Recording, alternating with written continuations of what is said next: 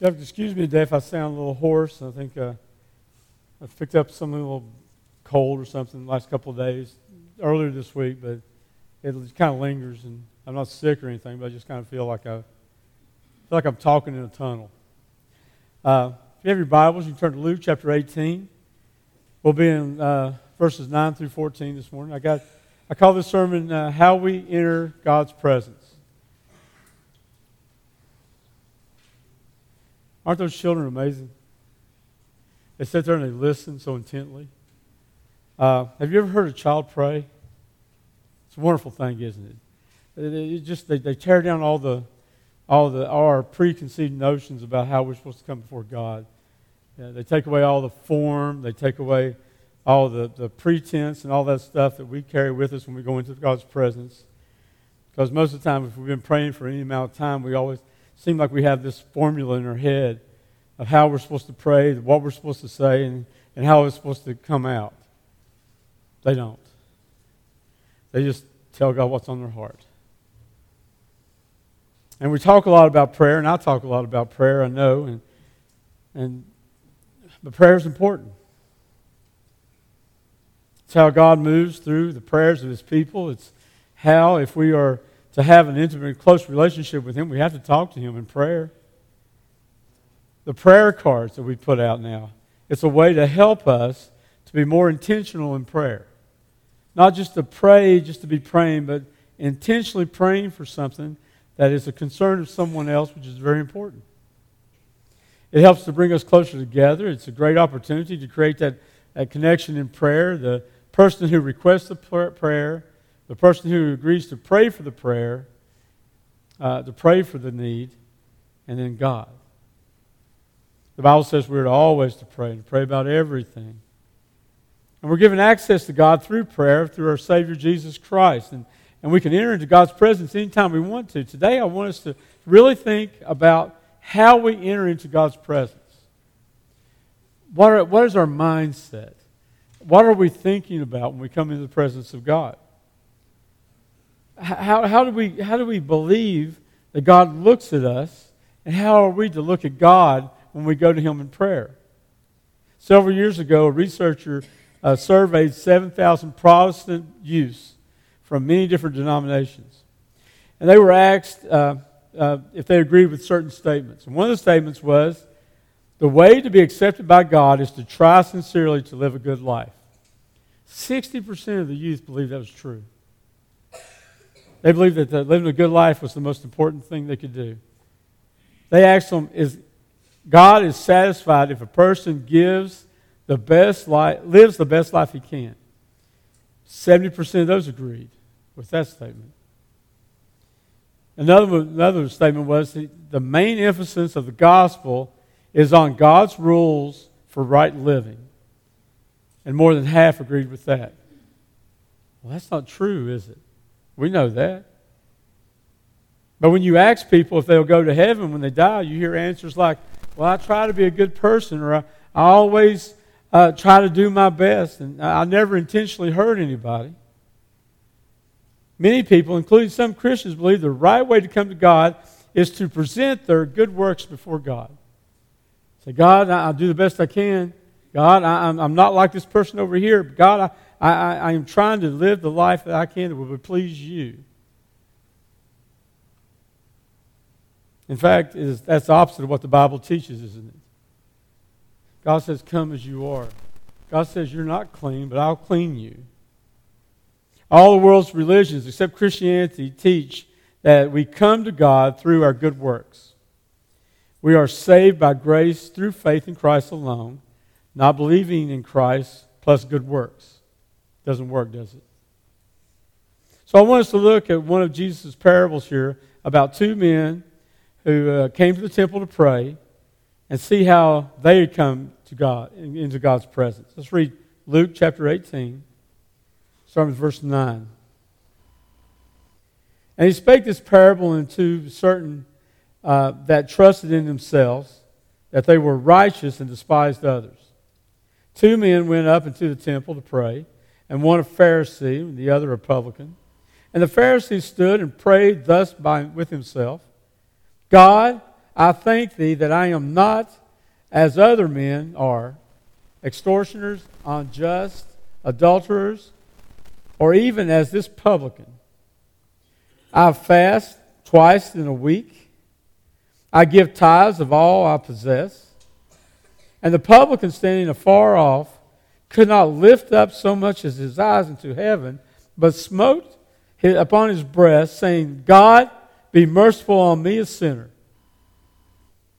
Says, I tell you, this man went down to his house justified rather than the other. For everyone that exalted himself shall be abased, and he that ex- humble himself shall be exalted. Let's pray. Dear Heavenly Father, Lord, we, we thank you, Father. We thank you for loving us. We thank you, Father, that you looked down and saw a bunch of miserable, worthless sinners who's taken your creation and twisted it and turned it and poured sin on it, Father, and has ruined it. And Father, when you should have looked down and wiped it out with your hand, you didn't. Because you loved us. Because you had another plan that you were going to redeem us. And Father, help us to understand today, Father, it doesn't matter where we go, it doesn't matter how long we're saved, it doesn't matter what we do, it doesn't matter anything in our life. The only thing that matters is you and your love for us despite of who we are. Father, help us to understand. Help us to be humble and lowly as we try to serve you as best we can. For it's in Jesus' wonderful name we pray. Amen. Verse 9 tells us why Jesus wrote this parable. Verse 9 says that he was talking to people. He spake a parable unto certain that trusted in themselves and that they, that, and, and that, that they were righteous and despised others. Many of the Jews believed that being Abraham's descendants and following the law of uh, Moses separated them from the unclean Gentiles. They believed that they were above others because of the lineage that they had, because of what they did, because they were God's people. But this parable shows that's not true. There are no levels based on who you are or what you do. Look at verse 10 again. Verse 10 says, And two men went into the temple to pray, one a Pharisee and the other a Republican.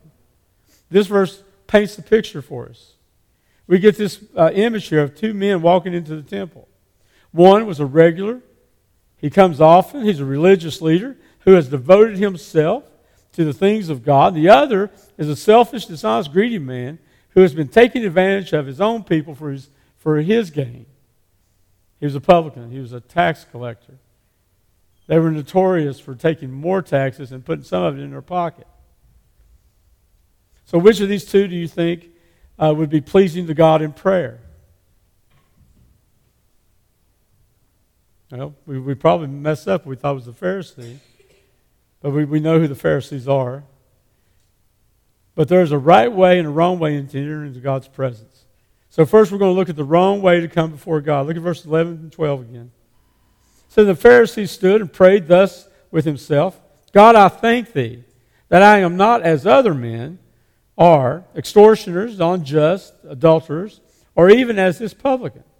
I fast twice a week. I give tithes of all that I possess.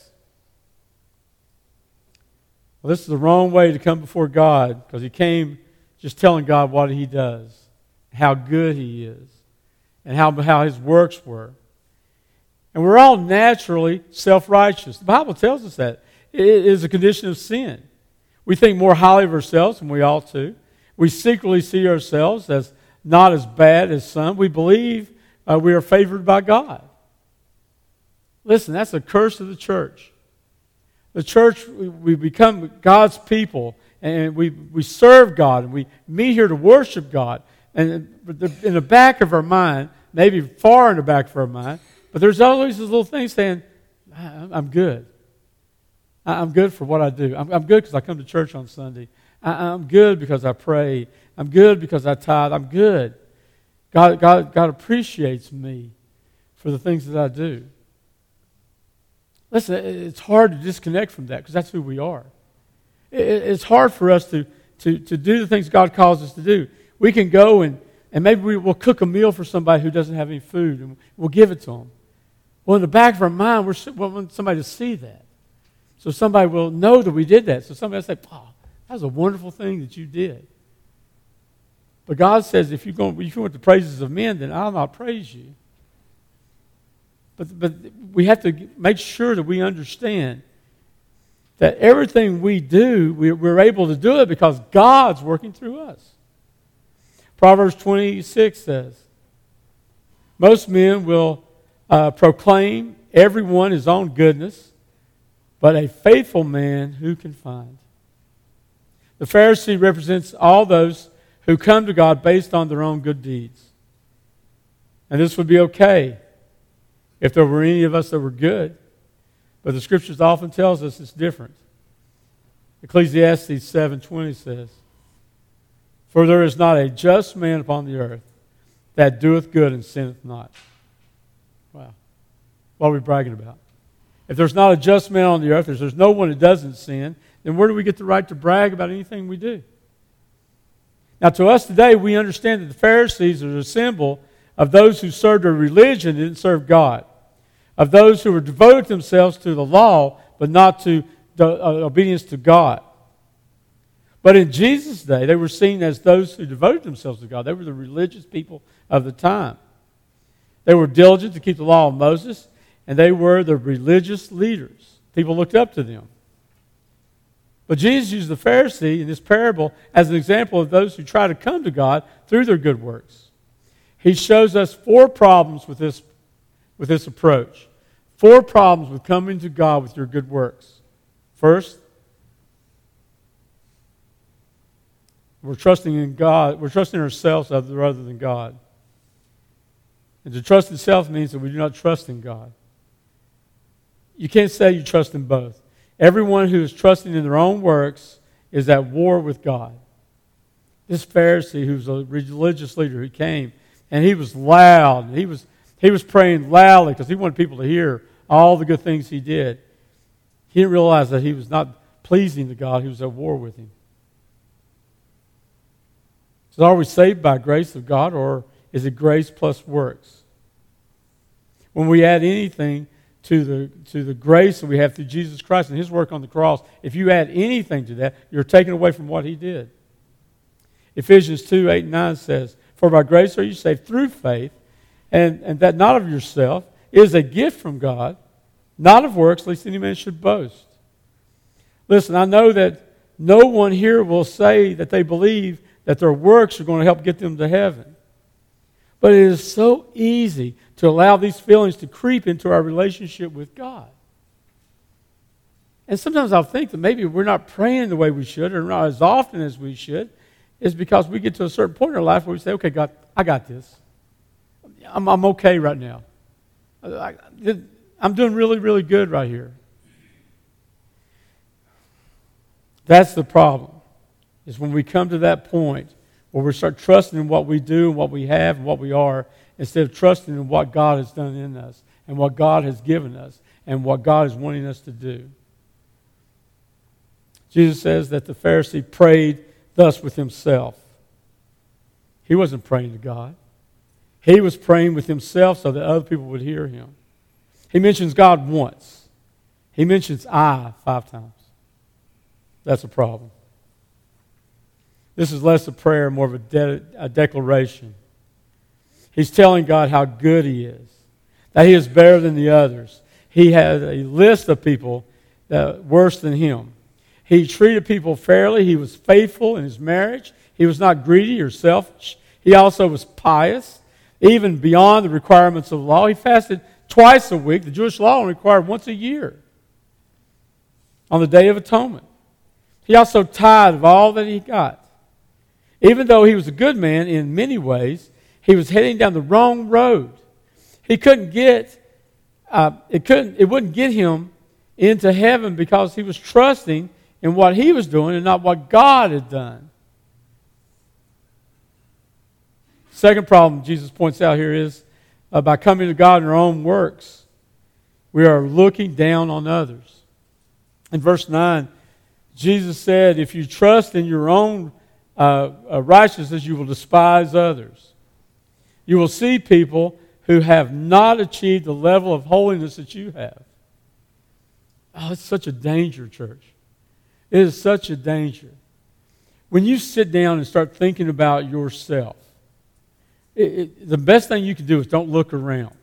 Don't make eye contact with anybody. If you want to think about how you truly are, you look up. You look up. Because Jesus is your example. And when you look around, you think, well, you know, I'm, I'm not on death row. I ain't killed nobody. You know, I, I, I don't get drunk every night. I, I don't do these things that people, other people do. In verse 11, he said, Thank thee that I'm not as other men. He is thanking God, but he is still boasting of himself that he's better than these other sinners. Pride's a dangerous sin. It is the original sin that Satan and mankind uh, fell into, who thought they knew better than God. And every sin we commit is rooted in our pride.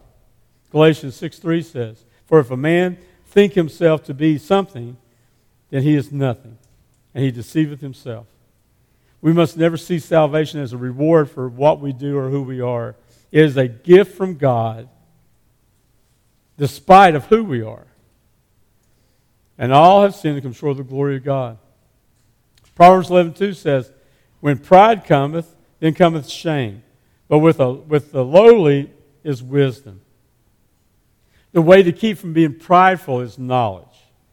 The more we know about God, His plan to redeem His creation, the more uh, we knew about the great divide between us and God, the more we understand that the only way to bridge that gap between us and God is someone to come and do it for us. And the only way, the only thing we know is that the knowledge of knowing that Jesus is the one who came to bridge that gap, to draw us closer to God. And the only reason we're able to come before God, the only reason we have a home in heaven is because of Jesus and his work on the cross. It's the wisdom that makes us, makes us lowly and humble. And we stand before God not because of who we are, but because of what He has given us His marvelous and wonderful grace. And we're not here today because we're better than others. We are here today because we need to worship God who saved us despite ourselves. I don't think I've ever got up in the morning, got dressed, and say, Man, I'm so much better than other people who don't go to church. I get up and get dressed and come to church and says, Lord, I need this. I need to worship you. I need to praise you. I need to thank you for what you have given me. The third problem Jesus points out in coming to God with our own works is that we're comparing ourselves um, to others and not to God. That's what I just said just a second ago. The reason the Pharisees thought he was good was he was comparing himself to other people, like the publican, like the tax collector. And we can find all kinds of people who are outwardly, outwardly more wicked than we are. It's easy. You know? Uh, I'm not a murderer, but I, I know where murderers are. It's easy for us to do that. But it's just as easy for us to look and find people who are a lot more righteous and holier than we are. Amen? People who give their life to serve God, people who give their life to serve others, uh, missionaries on the field who, who are who are in constant peril, who, who have dedicated their life into serving God. But we don't look at them, do we? We only look down, we never look up. But we come to God by our works, we're only focused on those who we feel are less righteous than we are. But God is very clear on what our example is. 1 Peter 2.21 For even here unto were ye called, because Christ also suffered for us, leaving us an example that we should follow his steps. If you want to brag to God, if you want to tell God how good you are, then you better be take, matching Jesus step for step. And if you're doing that, good luck. Because we're not able to do that, are we? Because he knew no sin, and we do. And when we focus on Jesus, we become very aware of God's standards and how we must seek His mercy and grace. Nothing we ever do, we are given a thousand lifetimes, nothing we can do, even in a thousand lifetimes, could match the Savior's love and work for us. To focus on our works takes away from Christ's work. Ephesians 2:10 says, "For we are his workmanship created in Christ Jesus and unto good works, which God hath before ordained that we should walk in them." How can we brag on something we do? How can we brag on our good works? When we read right there, the, the works we're doing is Jesus working in us. If there's anything good in us, it's Jesus in us. If we're doing anything good, it's His work in us. He took a miserable, worthless sinner who wasn't good for nothing and, and give him the ability to do something good. It is all God and none of us. But we take it to be us. If you want to end pride and live in humility, then compare yourself to Jesus Christ. Fourth problem is in coming to God with your own works is you want God to see what you do and not what's in your heart. Did you see the problem with the Pharisees' prayer? It's not really a prayer, is it? It's not a prayer at all. There's no sense of sin or need, no confession, no guilt. He's not seeking forgiveness or mercy or grace. No praising God for all he has done because the Pharisee is good by birth and works. And our hearts are in a hopeless condition when we refuse to see our own sin. The Pharisee couldn't see his pride, but we see the sin of his heart. 1 John 3:20 says, "For if our heart condemn us, God is greater than our heart and knoweth all things." Listen, it didn't matter what the Pharisee did or said or acted because God wasn't listening to his voice. God was looking at his heart. And when we come before God, uh, sometimes we get so caught up in saying the right words or, or, or, or having the right meaning or, or talking about the right thing and, and not forgetting anything and just saying, and God doesn't care about what's coming out of your mouth. He loves to hear you talk. He wants to hear you talk to him. But when God listens to you, he's looking in your heart. Because you can say, I, I, care about this. And it could be lip service, or you could be really caring, caring about that, but God knows. God knows our heart. Every time we pray, we must invite God uh, to reveal to us our heart. We should pray Psalms 139, 23, and 24. Search me, O God, know my heart. Try me and know my thoughts, and see if there be any wicked way in me, and lead me to the way of everlasting. Say, God, search my heart. I told these children it's right. Sometimes I pray and, and I really don't know what to say. You know, I have a whole list that has all your names on it. I, I mark, make little uh, marks about concerns or different things. And I have your family members. I have our prayer list we have on Wednesday nights. I have uh, the prayers you mentioned here. I write them down. And I have a whole list of stuff I need to pray for. And I try to go through those. But I want God to know that I'm not reading a list of names off. I want God to understand, and I need to understand, that these people mean something to me. Amen? I mean, we can give you a whole list of people. Uh, those little index cards that we're, we're telling you to take one and pray over it. You can take that index card and put it uh, on your desk or put it on your dash of your car and wherever you're at and spend time every day praying for it. And you may not know who that card's from, and that's not the important part. The important part is that you take that card and you say whatever the need is on there. And you don't just say, I'm going to pray for this need. They have this need, I'm going to pray for it. What you need to do is look at that need and say, Lord, I am broken about this need. I don't know who has this problem in my church, but it has touched my heart to the point where I cannot do nothing but pray about it. And Father, I don't need to know who it is. You know who it is. But Father, I'm asking you to work through their life and help with this need because it is on my heart. Because if you take that card and put it on your lips, it doesn't matter. But if you take that card and put it in your heart, God will know. And God will move.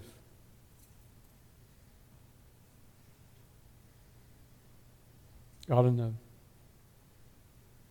Our hearts are in a hopeless condition when we refuse to see our own sin. Every time we pray, we must invite God to reveal to us the condition of our hearts. Because if we don't, then we'll be like the Pharisee. But if we understand the condition of our heart, we'll be beating our chest like the publican. But be ready for what God reveals. Because if it's not right with Him, He'll let you know. And prayer is not a time to call God, to tell God how good you are. It is a time to seek His help, guidance, and forgiveness. All right, we talked about the wrong way to come before God, and there's a right way to come before God. It is as an unworthy sinner pleading for mercy. Look at verse 13. And the publican standing afar off would not lift up as, so much as, as his eyes into heaven, but smote upon his breast, saying, God, be merciful to me, a sinner. If you exalt yourself by presenting your good works to God, then you will be humbled on Judgment Day. But if you humble yourself before God now and plead for his mercy, he will exalt you in that day. The publican wouldn't even come as far into the temple as the Pharisee did. He stood some distance away. He couldn't even lift up his eyes to heaven. He beat on his chest with true sorrow for what he had done. He didn't plead with God that he would change. He didn't promise to do better in the future. He simply came to God as he was, an unworthy sinner, no merit in himself, only asking for mercy that he knew he didn't deserve. And the only way to come to God is as an unworthy sinner who deserves his judgment. Listen, we should never get to that point where we think that we, we don't deserve God's judgment because we do. Every day. Listen, Jesus took our sins away, and we'll stand before God in his righteousness, and we'll not have to face the judgment of God, but it does not take the fact away that we deserve it, because for all of sin to come short of the glory of God. Though we can never elevate ourselves to the point where we think that we're above his judgment. Even though he takes judgment off the table, that's what we deserve. Salvation is the work of Jesus, not us. In Colossians chapter 2, verse 12 and through 14, it says,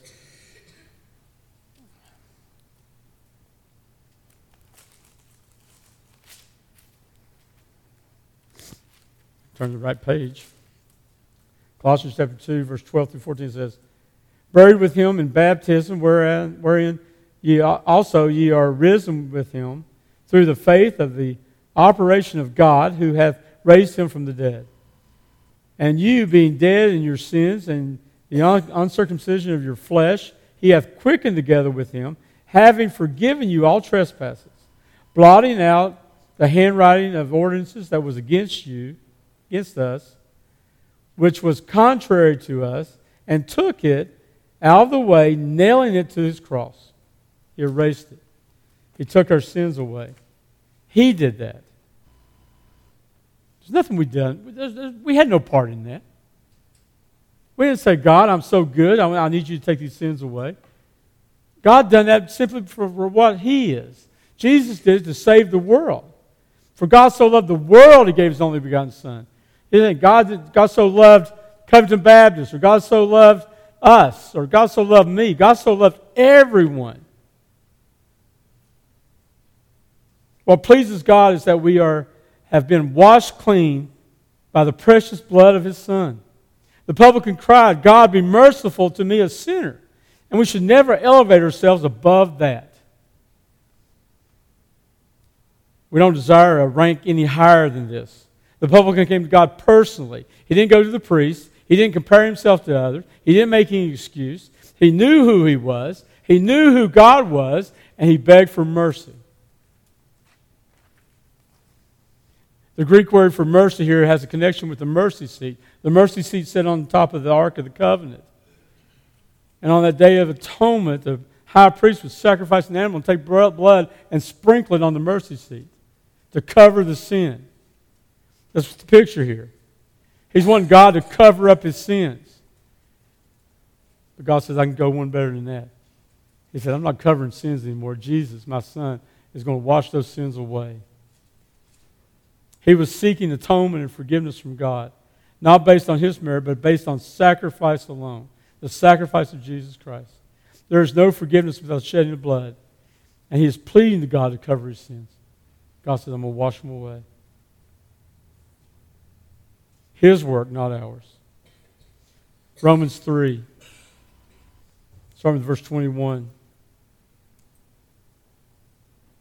But now the righteousness of God without the law is manifested, being witnessed by the law and the prophets, even the righteousness of God, which is by faith of Jesus Christ, unto all and upon all them that believe that there is no difference.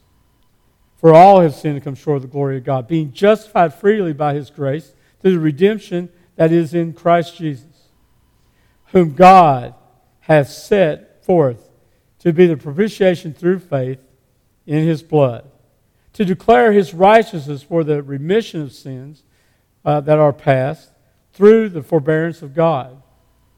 To declare, I say, at this time, his righteousness, that he might uh, be just and the justifier of him that believeth in Jesus. Where is boasting then?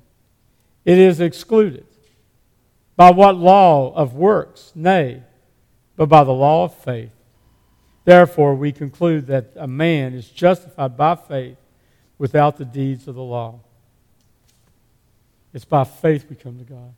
By faith and believing and knowing who Jesus Christ is and what he's done. We're able to stand before God only because we're made whole by Jesus Christ. Finally, when sinners come to God for mercy, he is gracious and they are justified. Look at verse 14 says, I tell you, this man went down to his house justified rather than the other. For everyone that exalted himself shall be abased, and he that humble himself shall be exalted. To justify means that God judged this man not guilty. Not only does God remove the guilt of sin, but he also credits his account the perfect righteousness of Jesus Christ. Isn't that wonderful? He went there knowing he was guilty. He went there before God said, Lord, I'm guilty. I've cheated my own people out of money.